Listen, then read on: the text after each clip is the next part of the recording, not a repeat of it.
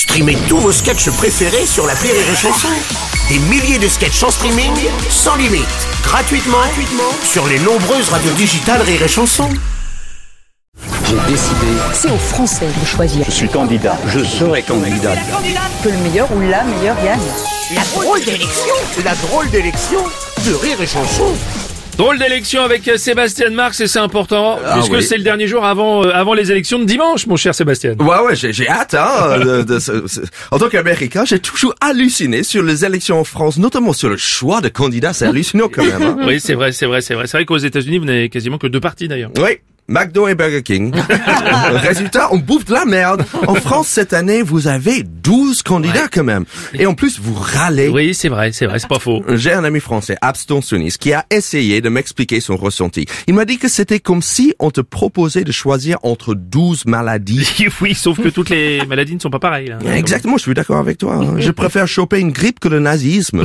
Alors peut-être que c'est parce qu'il me reste encore un peu de positivisme à l'américaine, mais je ne vois pas encore les candidats comme des maladies. Bon, enfin, pas tous, hein. Oui. Mais plutôt comme des fromages. Ah oui, ah, cela dit, t'as raison. Même Charles de Gaulle a dit comment voulez-vous gouverner un pays où il existe 258 variétés de fromage. Sauf Alors, que quand il a dit ça en 1962, il y avait que 258 types de fromage. Aujourd'hui, c'est plutôt 1200. Aïe, Donc oui. même le fromage subit l'inflation. Hein.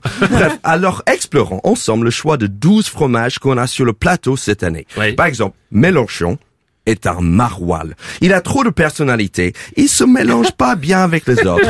Il veut jamais faire partie du plateau de fromage. Oui, hein. Et Anne Hidalgo est comme une mozzarella di bufala, sans beaucoup de goût et spécialement appréciée par les bobos. oui, c'est vrai, c'est vrai. Fabien Roussel, tiens. Un Babybel, rouge de l'extérieur mais blanc et glissant à l'intérieur. Oui. Jean Lassalle, tu dirais comment? osso irati. Ah, oui. Il vient du fin fond des Pyrénées et ne comprend pas ce qu'il veut dire. hein. Et Yannick Jadot est Oui. un fromage écolo au soja bio qui coûte plus cher qu'un vrai fromage au lait. hein. Et Nathalie Arthaud, alors? Un crottin de chèvre fabriqué par des producteurs anarchistes locaux.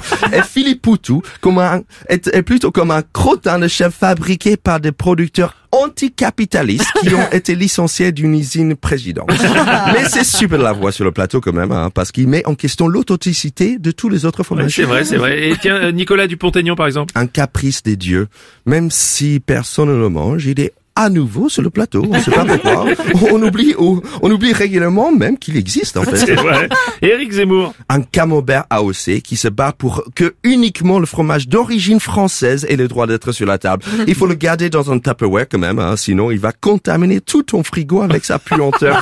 Et Marine Le Pen est, est comme un, un coulommier qui ressemble beaucoup au camembert, mais légèrement moins offensif. Par contre, si tu fais pas attention en ce moment, il te donner la listeria? Oui, il faut faire attention. Et Valérie Pécresse, alors. Un camembert light. C'est pour les gens qui veulent en réalité se taper un vrai camembert, mais ils ne le, ils, ils le sument pas devant les autres, tu Et, vois. et enfin. Macron. Et Macron, a bien sûr, un, un Emmental râpé. Ah oui. Ouais, il n'est le parfait, il n'est le préféré de personne, mais il finit toujours par être sur nos assiettes, on sait vrai. pas pourquoi. Mais il ne faut surtout pas oublier qu'il y a beaucoup, beaucoup de gens en France qui sont intolérants au, lactose et qui ne digèrent pas le fromage. il faut surtout pas les forcer, hein, sinon c'est la merde partout. Littéralement. En tout cas, peu importe le fromage que tu vas choisir ce dimanche, tu vas sûrement finir par devoir enlever un peu de croûte. Alors, bonne élection, les gars. Et merci à Sébastien Marx.